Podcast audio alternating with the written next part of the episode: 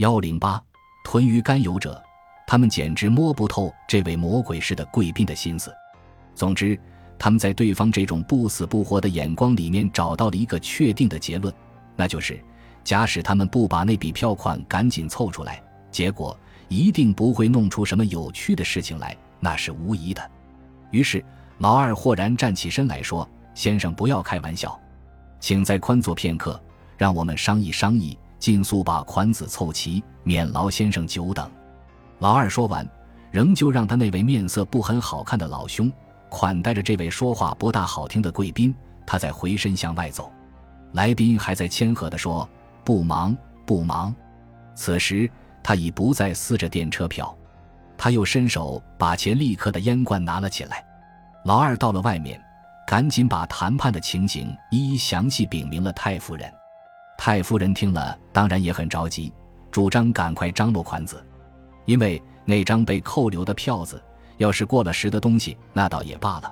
无奈眼前这一纸票据，市面上非常吃香，当然要赶快赎回来，越快越好。可是事情有点小小的为难，你想吧。无论一个如何富有的家庭，在一时半刻之间，马上就要凑出百万的现款，那总有点不大可能。何况在这一个地球被踢得像皮球那样乱滚的时候，无论哪一家，根本就不愿意把大量的花纸挽留在家里。于是，这张罗在这大囤积家的家里，倒也费点时间。适宜的午饭时间快要过去了，于府对这位来宾既然主张优待。当然不能让人家饿着肚子而不留饭，因之太太吩咐专开一桌饭到书房里，让大少爷陪来宾用饭。来宾吃罢这一顿精美而免费的午餐，抹抹嘴，他又伸手拿起免费的纸烟。燃火的时候，他向大少爷建议，以后买纸烟可以改换三五排，烟丝既差不多，价钱却比较公道。他打着哈欠，撅撅撅，向大少爷说。倔，昨夜有点小事，睡得迟了些，倦得要命。他又伸伸懒腰，鄙人有个坏习惯，每天吃过午饭，非睡午觉不可。如果不妨事的话，我想就在这礼榻上面横一横。阿弟，你要是有事情，不妨自便。大少爷听说，如遇皇恩大赦。当他透出一口重气而跨出书房门的时节，来宾在成串的哈欠声中向他说：“对不起。”请你随手带上门。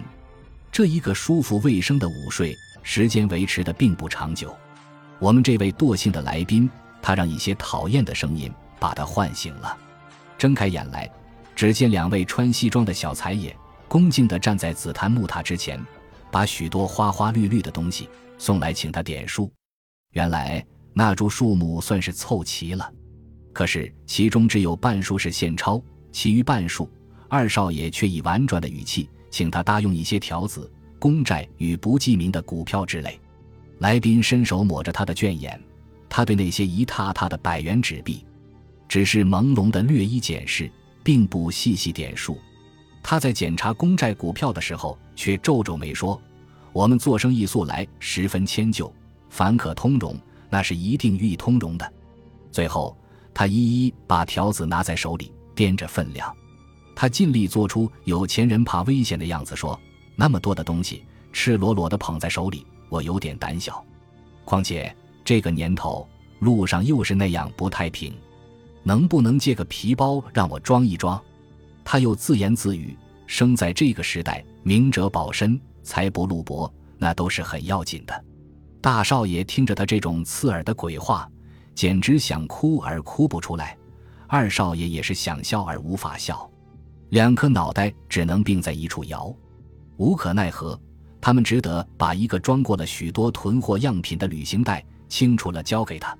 这是八十万元之外的一件小赠品，小意思。票款是在特别慷慨的态度之下付清了。于是双方开始讨论退票的手续。来宾对于这个问题似乎比这弟兄二人更性急。他把那只吃饱了血的臭虫似的旅行袋马上拎到手里，他向他的两个主顾说：“二位中的任何一位跟我一道去，顺便就把那张票子亲自带回，好吗？”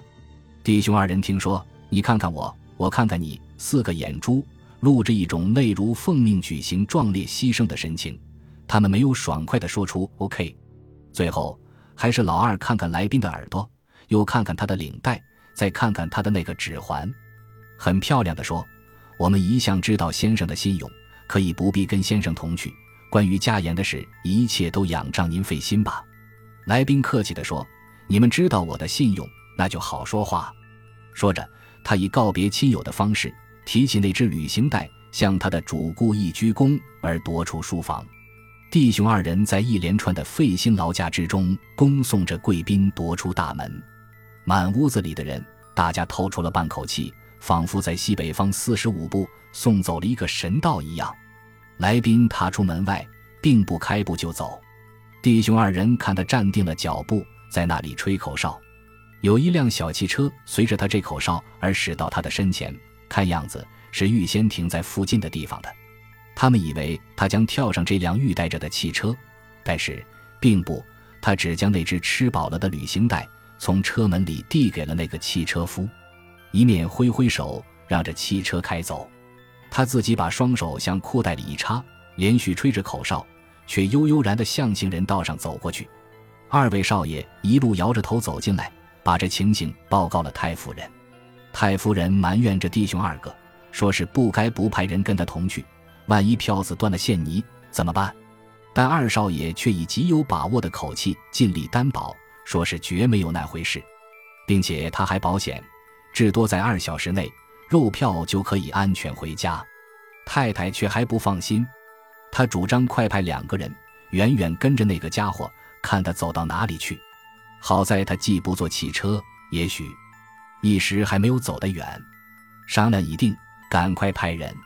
这时余府的大众都已知道那个刚被送走的匪徒是个何等样的匪徒，因之他们对于这个使命大都表示不热心。最后还是在众骂之下，必有勇夫。有两个年轻机警的男仆硬着头皮答应愿去。这两个男仆，一个叫做阿根，一个叫做阿荣。两位大管家在拜命之后，火速追出大门。两面一看，还好，他们并没有费掉多大的气力，就找见了他们的目的物。原来，这座愚公馆的屋子位于西湖路和喜马拉雅路之间，地点相当冷清。他们一举眼就望见，在不到六七个门面之外，那位曾经一度被优待为上宾的匪徒，脚步正停留在一个画报摊子之前，倒还没有走远。远远从他侧影上看去，那条红领带赫然拉眼。阿根轻轻向阿荣说：“你看。”阿荣连忙用臂肘向他腰里一碰，碰得阿根痛喊“哦呦！”二人这样鬼鬼祟祟，前面那个匪徒好像预知后面一定有人送行，因此只缓缓开步向前走。走了一段路，前面已是凯旋路，后面的两个。只见这家伙摇摇摆摆踏进了一家装潢很漂亮的旧货商店，不多一会儿就看他走出来，看样子大约是打了一个电话。不错，他们猜着了，那个家伙的确是在这旧货商店里打了一个电话。在电话里，他只说了两句话：“胡壁纸收到了，赶快开发票吧。”一时，背后这两个又见这家伙继续向凯旋路方向走去。他的样子真悠闲，手是一直插在裤袋里，嘴里的哨子不断的在吹，从进行曲一直吹到了毛毛雨。这仿佛表示他在愚公馆里的一顿免费午餐吃得太饱，因而要接种餐后散步为以下生。总之，他这一次午后的卫生散步路是跑得相当长。背后的两个在没有跟完一半路的时候，已是怨气冲天。他们简直疑惑了，这个家伙将要进行一个环球的旅行，而且在背后追踪他也真不容易，因为这家伙的步子一会儿那么快，一会儿又那么慢，他的走路的方法等于从前谭鑫培老板唱戏的方法，尺寸忽急忽缓，毫无一定。这简直存心和背后拉弦子的伙计们开玩笑。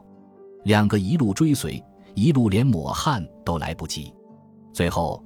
这家伙已进入第二特区，在峨眉山路相近，前面来了一个穿西装的矮胖子。这家伙略站定了，向着矮胖子问：“事情怎么样了？”矮胖子只向他点点头，而表示事情已完全办妥。于是他放过了这矮胖子，再继续前进，走到嵩山路将近嵩山区的警署。这家伙的步子忽而像加足了电器那样，比前走得更快。背后的两个急忙在十几码外加紧步子，而喘息地跟上来，正自追得气急，不料路边忽有三四个短衣汉子在他们的身前打起架来。那场架打得有点奇怪，好像他们不走上前，这场架也不会打起来；而他们一上前，那路上的全套武行马上开始表演，甚至那些战士们的身子也被推挤到了他们身上。两人为要躲闪那场世界小战，注意力受到了分散，眨眨眼却已失落了前面那个家伙的影子。本集播放完毕，感谢您的收听，喜欢请订阅加关注，主页有更多精彩内容。